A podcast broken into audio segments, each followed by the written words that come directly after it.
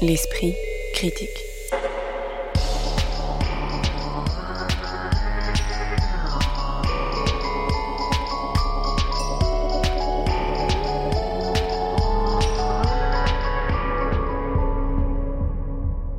Mediapart. Bonjour à toutes et à tous et bienvenue pour un esprit critique particulier puisqu'il ne sera exceptionnellement pas consacré à la critique de 3 romans comme on le fait habituellement, mais à une discussion sur la pratique critique elle-même. L'idée de s'interroger sur l'état des lieux et le destin de la critique n'est pas vraiment originale ou inédite puisque par exemple Charles Baudelaire avait déjà dans son salon de 1846 posé cette question « À quoi bon la critique ?». Néanmoins, les espaces de celle-ci ont paru se restreindre dans leur ampleur, s'exploser dans leur lieu d'énonciation, rendant peut-être utile de voir à quoi sert encore la critique, ce qui lui manque ou encore ce qu'elle manque et surtout ce qu'on voudrait en faire.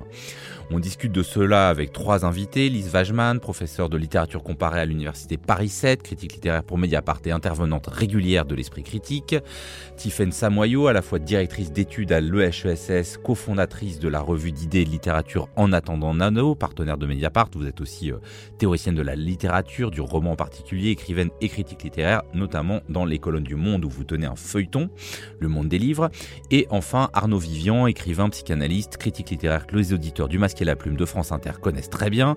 Vous aviez publié en 2019 aux éditions La Fabrique un texte réflexif intitulé Cantique de la Critique qu'on va avoir l'occasion d'évoquer et je signale que vous venez de publier un autre ouvrage chez ce même éditeur intitulé Station Goncourt consacré en particulier au prix littéraire. Bonjour à tous les 3. Bonjour. Bonjour. Alors peut-être pour commencer, avant de rentrer dans des questions plus théoriques, par un tour d'horizon concret, sans prétendre à l'exhaustivité, j'aurais aimé vous entendre sur quels sont pour vous les espaces critiques que vous aimez lire, regarder ou écouter, et inversement, ceux qui vous exaspèrent, vous ennuient ou vous posent des problèmes littéraires et politiques. Tiphaine Samoyault, par exemple. Alors, moi, finalement, pratiquer la critique, c'est aussi pour moi la possibilité de ne pas la lire. Et donc, je ne fréquente pas tellement régulièrement les espaces critiques.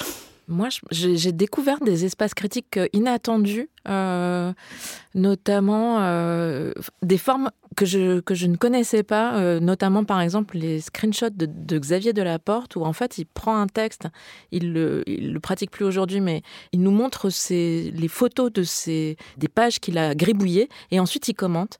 Et pour moi, ça participe de l'idée que la critique, c'est une forme pauvre, dont je voudrais qu'on reparle, qui fait que c'est accessible et que ça vaut le coup de discuter ensemble, et ça, j'aime beaucoup. Arnaud Viviant. D'abord, je ne serais pas d'accord du tout avec l'idée que ça soit une forme pauvre. Pour moi, c'est une forme littéraire qui est aussi importante dans l'histoire de la littérature que peut l'être le roman, la poésie. C'est tout simplement un genre littéraire, pour moi, la critique. Et on le trouve partout. Par définition, dans des livres qui ne sont pas des livres forcément de critique, vous pouvez trouver de la critique. Et donc, je ne la recherche pas particulièrement. C'est-à-dire que moi-même, je crois que tous les critiques littéraires sont un peu sur le même modèle de ce point de vue-là, c'est que nous nous lisons peu entre nous, de manière de ne pas être influencés tout simplement par l'avis des autres. On a d'abord envie de formuler son propre avis. Après, peut-être, dans un second temps, on va voir l'avis des autres. Donc, vous voyez, c'est un rapport là aussi, à mon avis, très exigeant avec la matière qu'on critique, parce que là, on va parler surtout de critique littéraire, mais on pourrait parler de critique musicale. Moi, j'ai été critique de rock avant d'être critique littéraire. J'ai été aussi critique de télévision, un métier qui a disparu quasiment, mais qui a existé, dont le grand ancêtre est Serge Daney, évidemment, dans Libération, parce qu'à chaque fois, il y a quand même des figures tutélaires pour chaque genre. Là, vous venez de parler, évidemment, du maître absolu qui est Charles Baudelaire, puisqu'il aura fait de la critique picturale, de la critique musicale et de la critique littéraire. Mais évidemment, il y a des grandes figures qui se sont imposées toujours au fil de l'histoire, comme des grandes figures tutélaires de la critique. Non, mais ce que j'entendais juste par là, c'est que la critique, c'est pas un monument. C'est le contraire de la construction d'un monument. Et c'est ça que je trouve beau, justement dans l'accessibilité, où je pense, par exemple, au fait que se développent des formes aujourd'hui. Blandine Rinkel, qui chronique régulièrement ici dans cette émission, dans Instagram, elle a une petite habitude de poster des photos de ses pages gribouillées, elle aussi, de ses couvertures dessinées, très jolies d'ailleurs, avec un petit commentaire en dessous. Et je trouve que ça marche génialement. C'est-à-dire, c'est des formes très intermédiaires pas forcément facile à définir du point de vue du genre, mais y a de la transmission qui passe et il y a du discours critique qui passe. C'est-à-dire qu'aucun d'entre vous ne déplore l'explosion des lieux, en tout cas d'énonciation de la critique. J'ai l'impression, vous, Arnaud Viviant, dans le livre, vous dites que ça peut être aussi bien sur TikTok, dans un livre, dans les articles du Monde, sur Internet. Est-ce que c'est aussi votre cas Tiphaine Samoyault, il n'y a pas pour vous, en tout cas, ce qui est un peu le discours commun de dire on s'inquiète d'une critique qui aurait en fait un peu disparu à force de s'atomiser. Non, je pense en effet que la critique peut être partout, mais elle n'est pour autant pas partout. C'est-à-dire que je fais quand même une différence entre la critique et l'opinion. Et il y a des espaces où l'opinion est plus favorisée, où l'expression de l'opinion est plus favorisée. Il y a une dilution peut-être parfois de cette frontière entre critique et opinion, mais je pense que c'est important de la préserver parce que la critique, c'est en effet un genre littéraire, je suis d'accord de ce point de vue avec Arnaud Viviant, d'un genre un peu particulier puisque c'est un genre de la littérature qui parle d'elle-même et sur elle-même. Mais elle se fait aussi avec une compétence, c'est-à-dire une compétence qui sert aussi pour écrire d'autres sortes de livres, c'est-à-dire qui est d'avoir beaucoup lu et d'avoir ces outils-là de la bibliothèque passée, présente et je dirais même à venir pour s'emparer d'un livre et de le partager et de le transmettre. C'est ça qui, pour moi, distingue l'opinion de la critique. C'est quand même une certaine technicité aussi. Ça peut être un art, mais avec sa technicité. Et ça, j'y tiens parce que ça demande aussi des efforts. Voilà. Et alors, est-ce que cette technicité, c'est une autorité ou pas ? C'est pas une autorité. Enfin, le mot est... Tout de suite sonne d'une manière un peu étrange. Hein. Nous ne sommes pas dans un univers tous, je crois, fondé sur l'autorité. C'est pas notre trip en général à nous tous ici.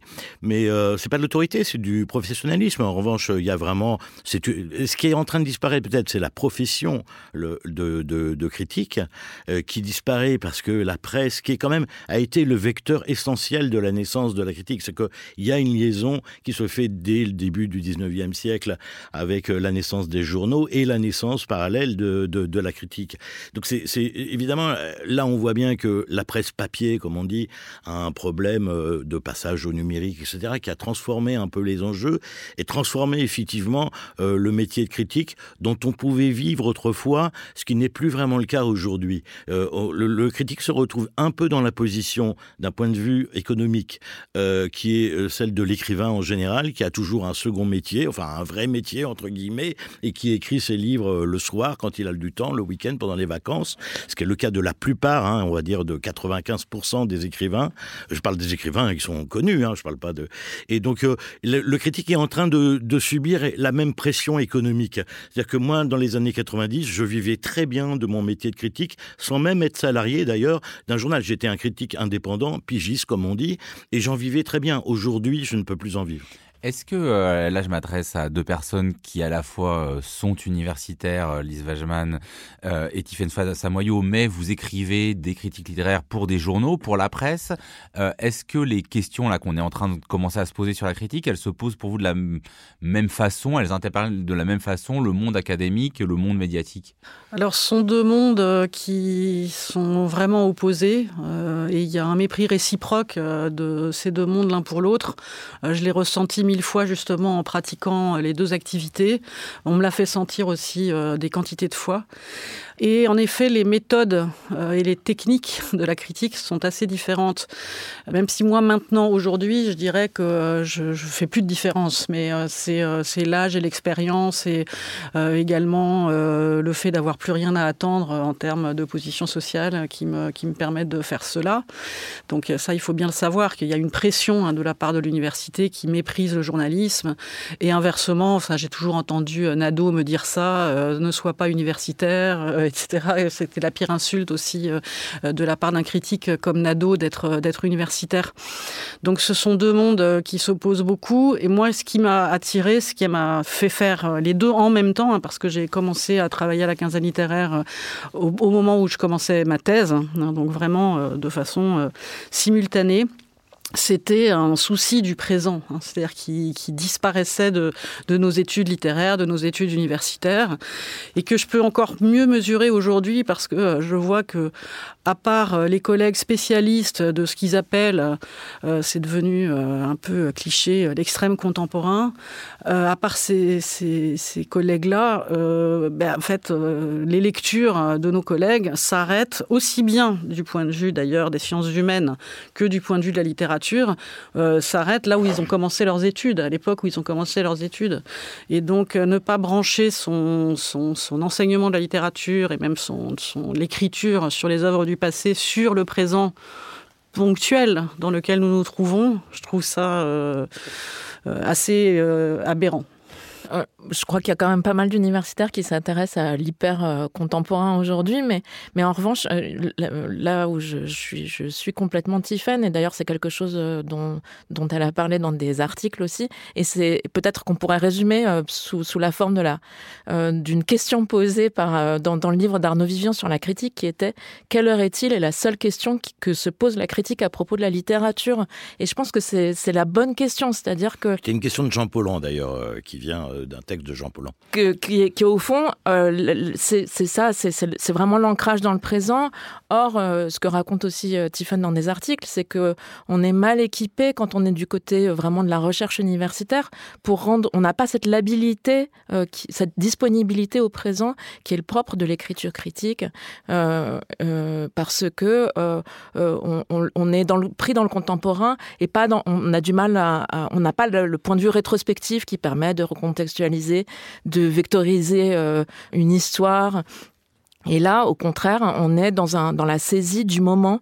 Pour moi, l'activité critique, c'est presque... Au fond, c'est pas tant comparable à celle du critique culinaire qu'à celle du cuisinier lui-même. C'est-à-dire, on essaye de sentir, de humer ce qui en ce moment prend, quoi, et que de quoi on a envie. Ah non, la cuisine moléculaire, c'est fini. C'est plutôt sur ce modèle-là. Pourquoi est-ce que « Quelle heure est-il » c'est la seule question qu'on peut poser ? Parce que c'est la question en fait du journalisme. Le journalisme est là pour décrire l'actualité. Et dans la fonction critique, dans les journaux, la fonction critique médiatique, il s'agit d'abord de prendre les choses comme des événements, les livres comme des événements. Il y a des livres qui font événements qui ne rentrent pas forcément dans le champ universitaire parce que ce sont des livres finalement sans importance, sauf au moment où ils paraissent, qui sont des événements, alors on va dire purement médiatique, et donc le rôle du journaliste critique, c'est d'être confronté à ça, à la nouveauté précisément, alors que l'universitaire a le devoir d'une certaine manière de prendre du champ, de prendre du recul et de faire un peu le tri entre le bon grain et l'ivraie du présent. Mais je vois d'ailleurs de plus en plus d'universitaires s'occuper de la littérature présente. Je viens de recevoir par exemple un gros livre de François Doss qui est un panorama de la littérature contemporaine. Oui, je vois que Tiphaine qui fait une moue et je suis assez d'accord avec ça. Ce qui est très important, si vous voulez, entre les deux critiques, parce que on voit là qu'il y a eu effectivement un moment un peu compliqué de distinction précisément, hein, qui est la forme critique absolue, c'est de distinguer entre critique universitaire et critique médiatique, avec la figure de Nadeau là effectivement, qui vient faire une espèce de chant, c'est que c'est un rapport à la langue. L'universitaire, il a appris à écrire à l'école. Et il écrit comme on lui a appris à écrire, parce qu'il y a des règles pour écrire une thèse, pour écrire un mémoire. Vous n'écrivez pas dans n'importe quelle langue. Alors que dans le journalisme, et particulièrement ma génération, qui vient d'un journalisme qui s'est réinventé sous la forme de ce qu'on a appelé rapidement journaliste gonzo aux États-Unis, mais c'est-à-dire avec des journaux, avec un ton neuf qui était Rolling Stone, qui était Village Voice, qui était Cream, qui étaient des journaux qui réinventaient en plus la forme critique autour beaucoup du rock'n'roll, mais pas simplement, aussi autour de la littérature. Et on voit que comme des journaux comme ceux dans lesquels j'ai travaillé longtemps, Les Inrecuptibles ou bien Libération, ont réinvesti en fait cette nouvelle écriture journalistique, et notamment au niveau de la critique, où ces deux journaux ont un imposer des nouvelles formes, des nouveaux modèles de critique journalistique. Donc c'est, pour moi, la grande différence, c'est d'abord un rapport au langage, puisque les universitaires, évidemment, sont de très bons lecteurs, d'aussi bons lecteurs que les journalistes, peut-être même de meilleurs lecteurs que les journalistes, mettons. Mais encore une fois, la perspective n'est pas la même, puisque il y a une part d'objectivité dans le journalisme qui est d'abord de décrire l'événement. Si vous allez couvrir une manifestation, on vous demande de raconter objectivement cette manifestation, après d'y mettre peut-être une part de votre subjectivité et de votre engagement politique. Et c'est la même chose dans la critique médiatique. La critique universitaire doit être, plus réflexive finalement par rapport à son objet que l'est le journaliste qui est dans une appréhension presque directe de l'événement. Tiphaine Samoyault. Oui, alors il me semble qu'il y a quand même des choses qui changent et si je faisais la moue tout à l'heure, c'est parce que je trouve dommage finalement qu'on importe les catégories réflexives ou taxonomiques, etc., qui sont celles de l'université vers le présent. Et qu'on ne fasse pas plutôt l'inverse, c'est-à-dire d'amener ces qualités du rapport au présent, c'est-à-dire d'une certaine incertitude des catégories, justement, ou une incertitude du devenir, ou une inventivité langagière, d'écriture, etc., qu'on n'amène pas ça plutôt vers l'université. Donc moi, je ne suis pas pour l'étanchéité des deux critiques, comme Barthes les appelait, c'est-à-dire la critique de lancer, la critique de lancement, qui serait la critique journalistique, et puis la critique de réflexion, la critique de pensée, qui serait la critique universitaire, mais de pont entre les deux qui irait plutôt vers l'idée que le présent permet d'assouplir notre rapport au passé aussi et de le fragiliser un tout petit peu, de le vulnérabiliser un tout petit peu pour le reconsidérer justement. Et je pense qu'il y a des manières de faire ça aujourd'hui, de mettre un tout petit peu en inquiétude nos manières d'écrire justement sur le passé, un peu trop formalisé, un peu trop fonctionnant justement par catégorisation. Grâce à la marque du présent et de son caractère incertain. Et je voudrais ajouter sur cette distinction entre ces deux critiques médiatiques et universitaires, c'est que il y a dans la critique journalistique quelque chose qui n'existe quasiment pas dans la critique universitaire. C'est ce que j'appelle moi la prise en charge du négatif. C'est-à-dire qu'à un moment, il y a la question de dire du mal. Dire du mal d'un livre, de le dire posément, et que en général l'université se contente de prendre des objets qui lui plaisent, dont elle ne va pas exprimer, sur lequel elle ne va pas exprimer un jugement négatif, même si là encore dans le champ universitaire, je vois apparaître cette négativité un peu. J'étais en train de lire le dernier livre de Philippe Forest, qui est une réflexion assez convenue à mon avis sur les anciens et les moderne qui a déjà été faite, mais où il parle par exemple de Houellebecq en exprimant quand même un avis plutôt négatif sur l'œuvre de Michel Houellebecq, ce qu'on n'a pas l'habitude de lire sous la plume d'un universitaire, alors qu'évidemment, sous la plume d'un journaliste, il y a l'idée de casser, comme ça comme on dit dans le jargon du métier, ce livre, je vais le casser, ou ce film, ou ce disque. Voilà, ça fait partie du métier de prendre en charge comme ça cette charge négative. Lise Wajeman, à la fois pour prolonger là ce qui vient d'être dit, et revenir un peu à... Alors, c'était pas un clivage, ce que vous disiez, entre une forme pauvre que serait la critique et au contraire un art, un genre littéraire en soi qu'exprimait Arnaud Viviant. En gros, vous attendez que la critique, elle prenne quelle forme de langue, puisque est-ce que c'est une forme... Il y a une autre question qui se pose, c'est une forme individuelle, une forme collective. C'est pas simplement universitaire versus journaliste. Qu'est-ce que vous cherchez, vous, dans la langue critique ? Est-ce qu'elle doit ne pas être trop académique pour être accessible à tous, mais est-ce que elle peut se permettre, dans ce cas, de ne pas être trop simple des fois. Enfin, qu'est-ce qu'on fait de cette question de la langue quand on pense, comme c'est le cas, j'ai l'impression de vous trois, que la critique, si c'est pas forcément un genre à part entière, en tout cas, a une fonction littéraire à part entière. J'aurais du mal à avoir un discours normatif sur la langue. Et puis, par ailleurs, je pense que, pour le coup, et Arnaud Viviant et Tiphaine Samoyault ont sans doute plus réfléchi à cette question que moi. Mais moi, je dirais simplement que ce qui m'intéresse dans la critique est... Aujourd'hui, je l'entends plus dans la critique cinéma ou dans la critique musicale que dans la critique littéraire. C'est la question de la jouissance. C'est-à-dire que, au fond, très très régulièrement, on a représenté aussi bien, au cinéma, notamment chez Woody Allen ou même dans Ratatouille, le critique comme un peine à jouir.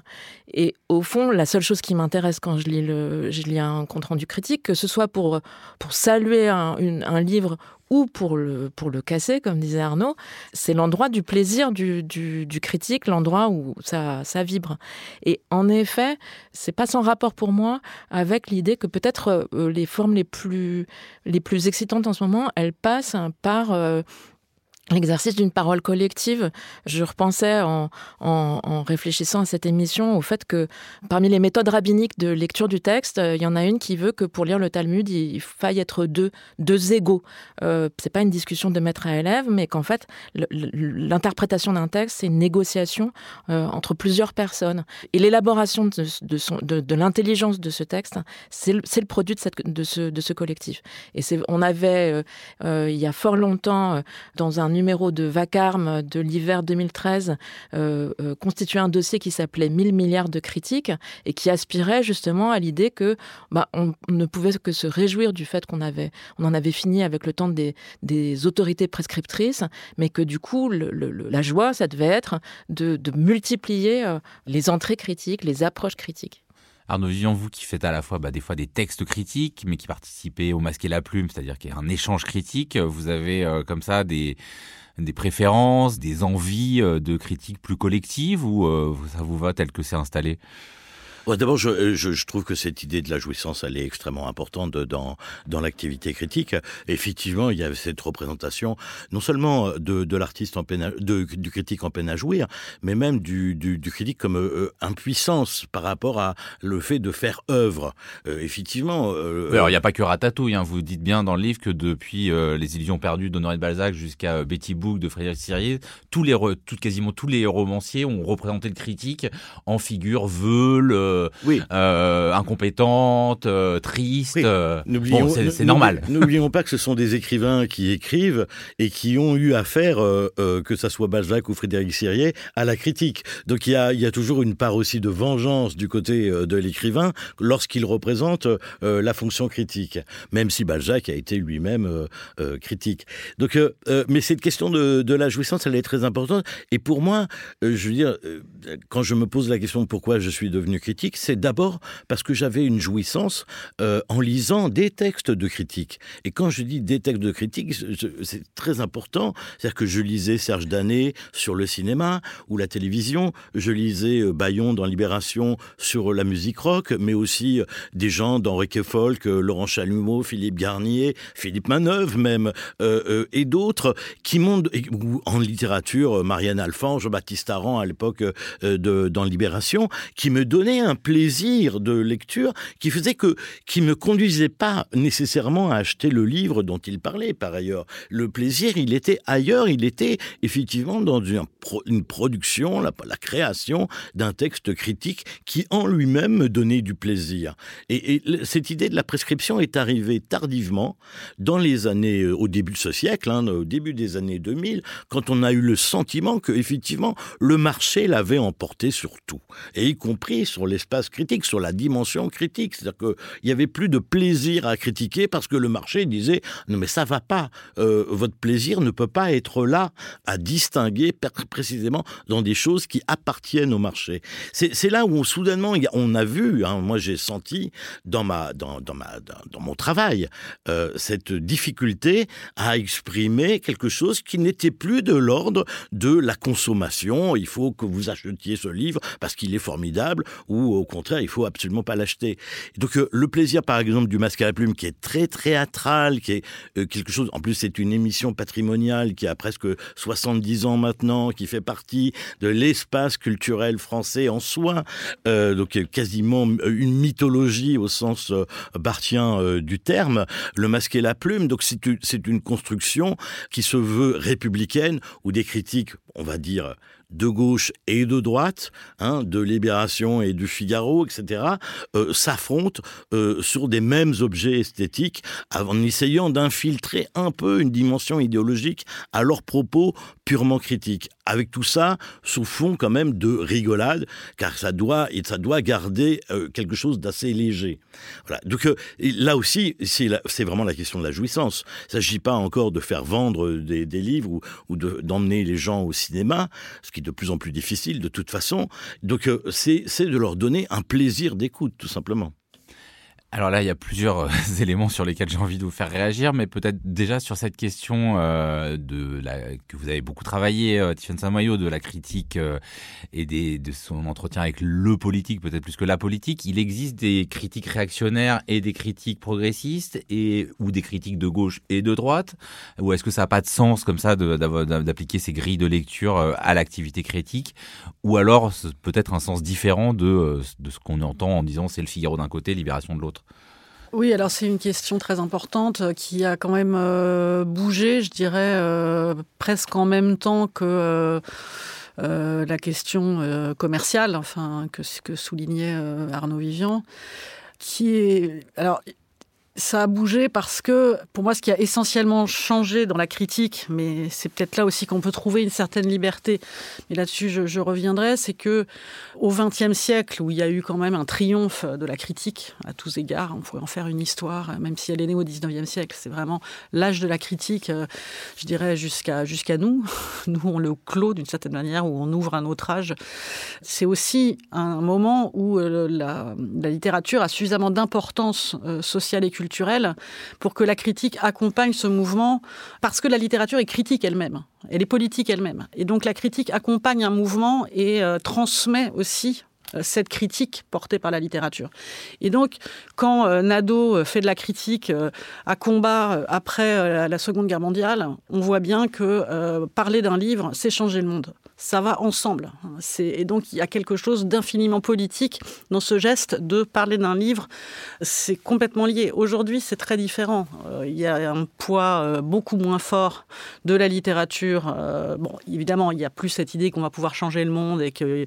il y a un poids beaucoup moins fort des idéologies aussi. Il y a moins fort des idéologies, mais surtout un poids moins fort de la littérature comme lieu de communauté ou de cohésion sociale, ou qui nécessiterait qu'on se mette en bloc pour la défendre, qu'on construise un collectif pour la défendre, qu'on la chapeaute par une idéologie ou même par des idées, ou par des idées fortes. Et donc, c'est très différent. Donc, moi, je dirais, il reste une critique de droite et une critique de gauche, mais elle ne se sent pas forcément dans les comptes rendus de livres. Elle se sent comment, alors ? Dans un certain nombre de débats qu'il peut y avoir autour de la littérature ou de certains livres médiatiques.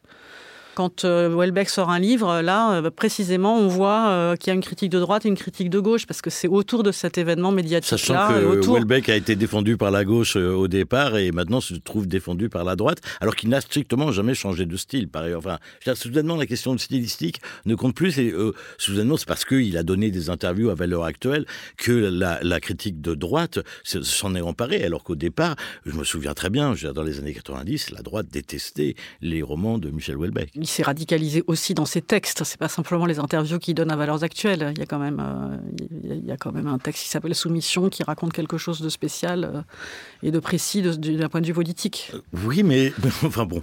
On va pas faire un débat entièrement sur Houellebecq. Oui, effectivement. Mais par contre, sur ça, j'aimerais bien vous entendre, vous aussi, Lise Wajeman, et de nouveau Arnaud Viviant, sur critique de gauche, critique de droite. Du coup, ça a encore du sens, mais comment ça s'exprime ? Est-ce que c'est un rapport à la littérature ? Est-ce que c'est autre chose ? Est-ce que c'est une manière de faire de la critique ? Pour moi, ça a énormément de sens parce que je ne suis pas sûre qu'on soit dans un moment de désidéologisation. Je pense même exactement le contraire. Je pense qu'on est dans un moment de guerre culturelle massive menée du côté de l'extrême droite. Alors peut-être que c'est balbutiant encore en France, mais je pense que ça commence à se voir. Vous aviez consacré récemment dans l'émission de l'Esprit critique un temps au traitement réservé au tableau de Myriam Kahn au Palais de Tokyo. Enfin, c'est exactement cet enjeu-là. Dans la littérature, on voit bien aussi que l'art est devenu un endroit d'objet polémique avec des accusations de cancel culture qui sont balancées absolument à tout va. Je pense à un éditorial que j'ai lu récemment de Michel Guérin, rédacteur en chef de la Culture au Monde, qui défend Bret Easton Ellis, qui a déclaré au Point, je cite, « Dans cette société formatée, c'est un honneur d'être cancelé », comme si tout ça était absolument... La cancel culture sert d'argument à la droite dure pour balayer absolument tout et n'importe quoi dans le même sac. Et pour moi... Faire une critique de gauche aujourd'hui, c'est au fond simplement essayer d'être un tout petit peu précis et faire une critique fine, être capable de poser des questions plutôt que de hurler qu'on s'en prend à la liberté de création dès qu'émerge le moindre problème. Arnaud Viviant, sur cette question-là, il y a une phrase que j'adore, qui est une phrase d'Alain Robbe-Grillet. Donc, vous savez qu'il était donc considéré comme le pape entre guillemets du nouveau roman, qui était un homme absolument de droite, qui n'a jamais caché d'ailleurs les sympathies. Il était très jeune durant la Seconde Guerre mondiale, mais enfin, il était dans une famille pétainiste. Il l'a expliqué, raconté, mais qui avait cette formule que j'adore. Il disait, Alain Robbe-Grillet, donc je suis un homme de droite, mais le nouveau roman, c'est la révolution. C'est-à-dire qu'il y a une révolution par les formes qui n'a rien à voir avec ce qu'on appelle, nous, la politique au sens politique politicienne. Je veux dire, être homme de droite, ça, c'est se placer comme ça dans l'échiquier politique très français d'ailleurs. Mais le nouveau roman, c'est la révolution. Ce qui veut dire, c'est que là, il y a une forme. L'art a toujours été précurseur. Les formes révolutionnaires amènent des vrais mouvements révolutionnaires. C'est pas l'inverse. C'est pas la révolution qui donne des formes révolutionnaires. C'est les formes révolutionnaires artistique qui crée des mouvements révolutionnaires réels, effectifs. Donc, et c'est d'abord ça, quand je disais effondrement des idéologies, c'est que je parle vraiment des grandes idéologies, c'est-à-dire le marxisme, voire le fascisme, mais au sens vraiment intellectuel du terme. Oui, non, mais là, les petites résurgences, pour moi, ça n'a strictement rien à voir. Non, sincèrement. J'espère que vous avez raison. Mais je suis... Malheureusement, je le vois. Et quand vous dites que la critique de gauche doit être précise, etc., mais c'est quand même malséant pour la critique de droite, qui, elle aussi, doit être précise. François Mauriac était un critique de droite. Non, mais je parle de maintenant. Il était extrêmement précis. Non, mais vous voyez ce que je veux dire, parce qu'à ce moment-là, franchement, les affrontements entre François Mauriac, Roland Barthes, Nadeau, précisément, c'était des vrais conflits autour des questions qui changeaient le monde, qui étaient cruciales. Là, on est en train de parler de choses qui ne sont absolument pas, à mon avis, absolument pas cruciales, qui accompagnent des phénomènes qui sont très importants, qui sont, que ça soit la révolution féministe ou la révolution écologiste. D'ailleurs, tout ça est important, mais n'a rien à voir avec les grandes constructions idéologiques qui faisaient des grilles de lecture, ce qu'on appelait vraiment des grilles de lecture, avec des textes très importants, de Lukács, etc., qui sont des grilles de lecture marxistes de la littérature, par exemple. Reparlez-en aux bibliothécaires, des bibliothèques américaines qui voient leurs livres bannis ou brûlés. Enfin non, je pense que vraiment l'enjeu, il n'est pas mineur aujourd'hui. Est-ce que un rôle, et notamment un rôle qu'on a souvent donné peut-être à une critique, disons, progressiste, ça a été de défendre l'innovation en art, de défendre des formes nouvelles. Est-ce que, là, on a eu plusieurs fois des références à Ratatouille, et donc je vais continuer. Il y a un moment où le critique Anton Ego dit « Il est pourtant des circonstances où la critique prend un vrai risque, c'est lorsqu'il découvre et défend l'innovation ». Est-ce que tous les trois, vous trouvez que ça reste un des éléments importants d'une critique telle que vous l'aimeriez, sans forcément la qualifier depuis un champ politique, Tiphaine Samoyault? Alors moi, je voudrais juste rebondir une seconde sur le débat précédent. C'est-à-dire que quand on dit ça n'a rien à voir, moi, je dirais pas que c'est moins important aujourd'hui. C'est les débats qui se font jour aujourd'hui. En effet, la question du partage des voix, des visibilisations et la manière dont on les pense et dont on s'oppose aussi dans ces histoires-là aujourd'hui sont tout à fait cruciales pour envisager éventuellement un jour de refaire communauté. C'est-à-dire que moi, je vis mon travail de critique quand même de politique comme ça, c'est-à-dire c'est le souci ou la volonté de créer une communauté autour d'objets qui sont les miens et que je suis capable de partager, en espérant que d'autres le feront avec d'autres objets, c'est-à-dire d'autres arts, mais aussi éventuellement d'autres pratiques qui permettent de produire un discours qui nous soit commun, donc qui puisse être transmis et qui puisse être partagé horizontalement à une certaine époque. Donc pour moi, c'est ça une critique de gauche, et je continue à la défendre de ce point de vue-là. Alors sur la question de l'innovation... Moi, je ne la vois pas exactement au même endroit qu'on pouvait la voir autrefois. Quand Robbe-Grillet dit le nouveau roman, c'est la Révolution. Oui, au moment où le nouveau roman est né, c'était la Révolution, mais parce que c'était aussi la Révolution partout. Aujourd'hui, ça n'est plus la Révolution partout. Et d'ailleurs, je ne considère pas que Robbe-Grillet ait fait la Révolution avec le nouveau roman. Je vois des choses beaucoup plus révolutionnaires dans des formes plus complexes, comme celle de Claude Simon, ou plus partageable en fait, comme celle de Claude Simon ou de Marguerite Duras aujourd'hui, et qui pourtant avait l'air moins révolutionnaire que Robbe-Grillet. Oui, il parlait du nouveau roman, il incluait évidemment Claude Simon et Marguerite Duras dans le mouvement. Oui, mais dans ce qui m'intéresse, c'est comment on voit ça aujourd'hui, parce que moi je ne recherche pas à tout prix, enfin l'innovation en tout cas, elle n'est pas simplement formelle, comme on pouvait l'entendre autrefois, elle n'est pas simplement la grande création linguistique, l'innovation c'est aussi des formes de pensée, des formes de liens, des lieux micropolitiques.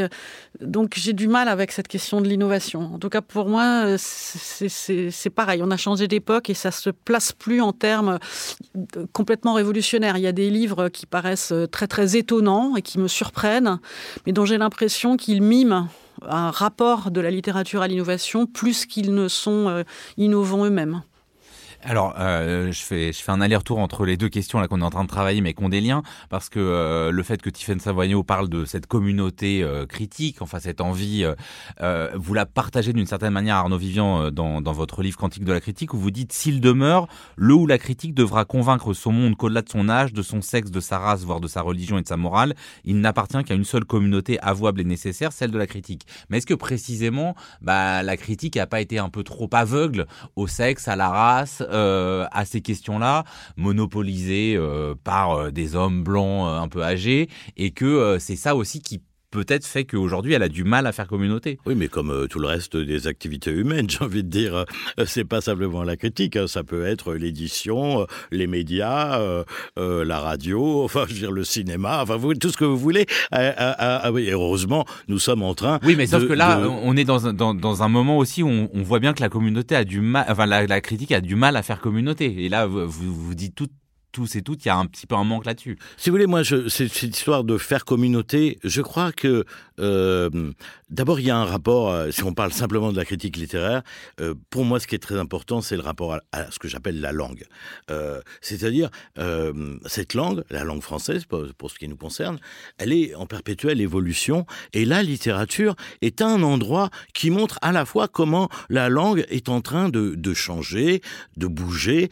Balzac savait très bien le faire, hein. Je veux dire, on a les dialogues chez Balzac avec souvent les histoires d'accent, etc. C'est très intéressant comme il montrait le français, il enregistrait l'état du français à ce moment-là dans la comédie humaine. Et je pense que tous les écrivains, j'allais dire digne de ce nom, mais je déteste cette expression, mais disons des écrivains qui font un travail nécessaire et important, enregistrent ça, d'abord les changements de la langue, tout simplement. Et Dieu sait s'il y a du travail à faire là en ce moment, car la langue française me semble une des plus réactives, changeantes, bougeantes, avec, me dit-on, mais je ne parle pas le russe, mais quelqu'un qui connaît très bien le russe me disait, avec le russe, qui est aussi qui change énormément très très vite. Et donc ça, il semble que ce travail-là, de fonction en miroir, c'est le rôle de la littérature. J'ai été critique de rock pendant très longtemps, comme je le disais. C'est vraiment l'expérience radicale de ce point de vue-là sur le côté de l'innovation, parce que c'était déjà un business, comme on dit, une industrie, le rock, à l'époque où j'arrive, dans les années 80-90. Et donc, il y avait plein de sous-groupes, des groupes qui répliquaient des sous-Nirvana, des sous-Rolling Stones, etc. Et donc là, vous aviez un travail nécessaire à faire de distinguer l'originalité. Peut-être pas l'innovation, mais l'originalité. Soudainement, la voix, quelque chose qui change, qui apporte quelque chose. Et je crois que moi, c'est ce que je recherche toujours en littérature. Et je crois que, effectivement, comme le dit Anton Ego, et je tenais absolument dans mon livre sur la critique à faire une page sur ce film exemplaire qui est Ratatouille, qu'on devrait, à mon avis, montrer dans toutes les écoles, qui explique vraiment la fonction critique. Et effectivement, le rôle... Mais Baudelaire le disait déjà, évidemment. Le rôle du critique, c'est d'accompagner le nouveau. Sur cette question, Lise Wajeman, vous pensez que le rôle du critique, c'est d'accompagner le nouveau? Pour revenir sur la question que vous souleviez tout à l'heure, qui est celle de la difficulté à faire communauté, de la question de la... aussi de domination, de la domination telle qu'elle se pose à la critique. Il y a un excellent article de Cyril Vettorato, qui est un universitaire, qui est consacré à l'analyse de l'émission Le Masque et la Plume, dans un numéro de revue sur littérature et polémique. Il a donc écouté de manière systématique un temps large d'émissions pour s'intéresser au sort réservé aux auteurs, disons, minoritaires, et en particulier sur la question de la race. Et s'il ne montre pas de tendance systématique, pour autant, il montre bien qu'il y a un soupçon politique, c'est-à-dire qu'on sort ces œuvres-là plus facilement du champ esthétique pour leur adresser un soupçon politique, en particulier quand il s'agit d'auteurs, pour le dire vite, noirs ou arabes, français, c'est pas le cas pour les auteurs noirs américains. On leur adresse plus facilement un soupçon de, comment dire, on les sort, voilà, je reprends mes termes, du champ esthétique pour s'inquiéter de ce qu'ils auraient à dire politiquement. Et là, il y a un enjeu énorme pour la critique, qui est qu'au fond, puisque parler comme critique, c'est parler depuis un savoir situé, pour le redire dans les termes de Donna Haraway, parler depuis un moi divisé et contradictoire, pour le redire encore dans les termes de la même. Je crois que c'est ça qui est important. Il faut faire entendre ces divisions et ces contradictions. Tiphaine Samoyault, vous aviez ouvert le livre d'Arnaud Viviant, c'était pour en lire qu'il y a un extrait ou... Oui, pour en discuter une phrase. C'était pour le débat précédent. Pour se moquer. Non, pour se moquer, oui. Me moquer de la moquerie, enfin non, pas du tout. Au contraire, pour souligner aussi la verve polémique de ce livre. Mais dans Cantique de la Critique, donc Arnaud Viviant cite une phrase de Juan Asensio sans même la commenter. « Les femmes, surtout quand elles se piquent de littérature, ne sont-elles point infiniment étranges et même très souvent aussi touchantes que peu réfléchis dans la manifestation passionnée de leur goût. » Alors, ça me permet aussi de faire transition avec ce qui nous occupe maintenant et qui est savoir repérer l'originalité ou l'innovation. C'est moi qui ai brandi l'expertise en tout début d'émission et en disant qu'il y avait une expertise. Et pour autant, je ne pense pas avoir l'expertise pour pouvoir être sûr de ce repérage. C'est-à-dire que je sais que je peux me tromper et je travaille en effet avec... une reconnaissance qui a aussi sa part de subjectivité et de passion. Il y a des livres qui me plaisent énormément et qui sont pas forcément... dont je me pose même plus la question de savoir si ils sont dans l'innovation. Parce que, comme je le disais à l'instant, l'innovation aujourd'hui, pour moi, elle peut porter sur des formes de contenu, sur des propositions, pas nécessairement sur un plan justement seulement esthétique. De toute façon, pour moi, je ne sépare pas l'esthétique du reste. Et donc, c'est pour ça que je pense que cette question politique, elle doit s'adresser à tous les écrivains et toutes les écrivaines, et pas, évidemment pas à simplement une catégorie d'entre elles. Et là-dessus, je suis tout à fait d'accord avec Lise Wajeman. Mais je ne sais pas si ma manière de critiquer me permet, ou que j'ai les outils, et en particulier aujourd'hui, pour savoir ce qui est original en dehors de ce qui est original pour moi. Alors, j'ai ouvert cette émission en citant Baudelaire. On peut citer la réponse que vous donnez à Arnaud Viviant, que fait Baudelaire à la question qu'il se pose lui-même dans son salon de 1840 dans son salon 1846, en disant « Pour être juste, c'est-à-dire pour avoir sa raison d'être, la critique doit être partiale, passionnée, politique, c'est-à-dire faite à un point de vue exclusif, mais au point de vue qui ouvre le plus d'horizons. » Est-ce que c'est encore la réponse? Et concrètement, qu'est-ce que, du coup, ça dit de la critique que vous aimeriez voir faire continuer? Non, mais quand il dit ouvrir plus d'horizons, c'est vraiment la chose la plus importante. Je crois que nous sommes tous, là encore, je crois, que nous sommes tous pour l'émancipation. C'est ça, ouvrir plus d'horizons, c'est une idée d'émancipation. Et qu'évidemment, on ne va pas chercher des œuvres qui racornissent le présent. Au contraire, des œuvres qui cherchent à l'ouvrir à ces multiples potentialités qui existent. Donc là encore, c'est toujours cette même idée que le critique doit être l'ami du nouveau. Il doit repérer dans le champ esthétique des productions originales qui développent des nouvelles idées, qui sont forcément, par ailleurs, les nouvelles idées sont des idées qui changent, choque en général la majorité. Et donc le critique est souvent aussi celui qui avance en éclaireur pour dire attention, là il se passe quelque chose de nouveau, et le nouveau par définition c'est un peu effrayant. Merci beaucoup à tous les trois pour cette discussion critique autour de la critique elle-même. L'Esprit critique est un podcast proposé par Joseph Confavreux pour Mediapart. Il est enregistré dans les studios de Gong et réalisé par Samuel Hirsch.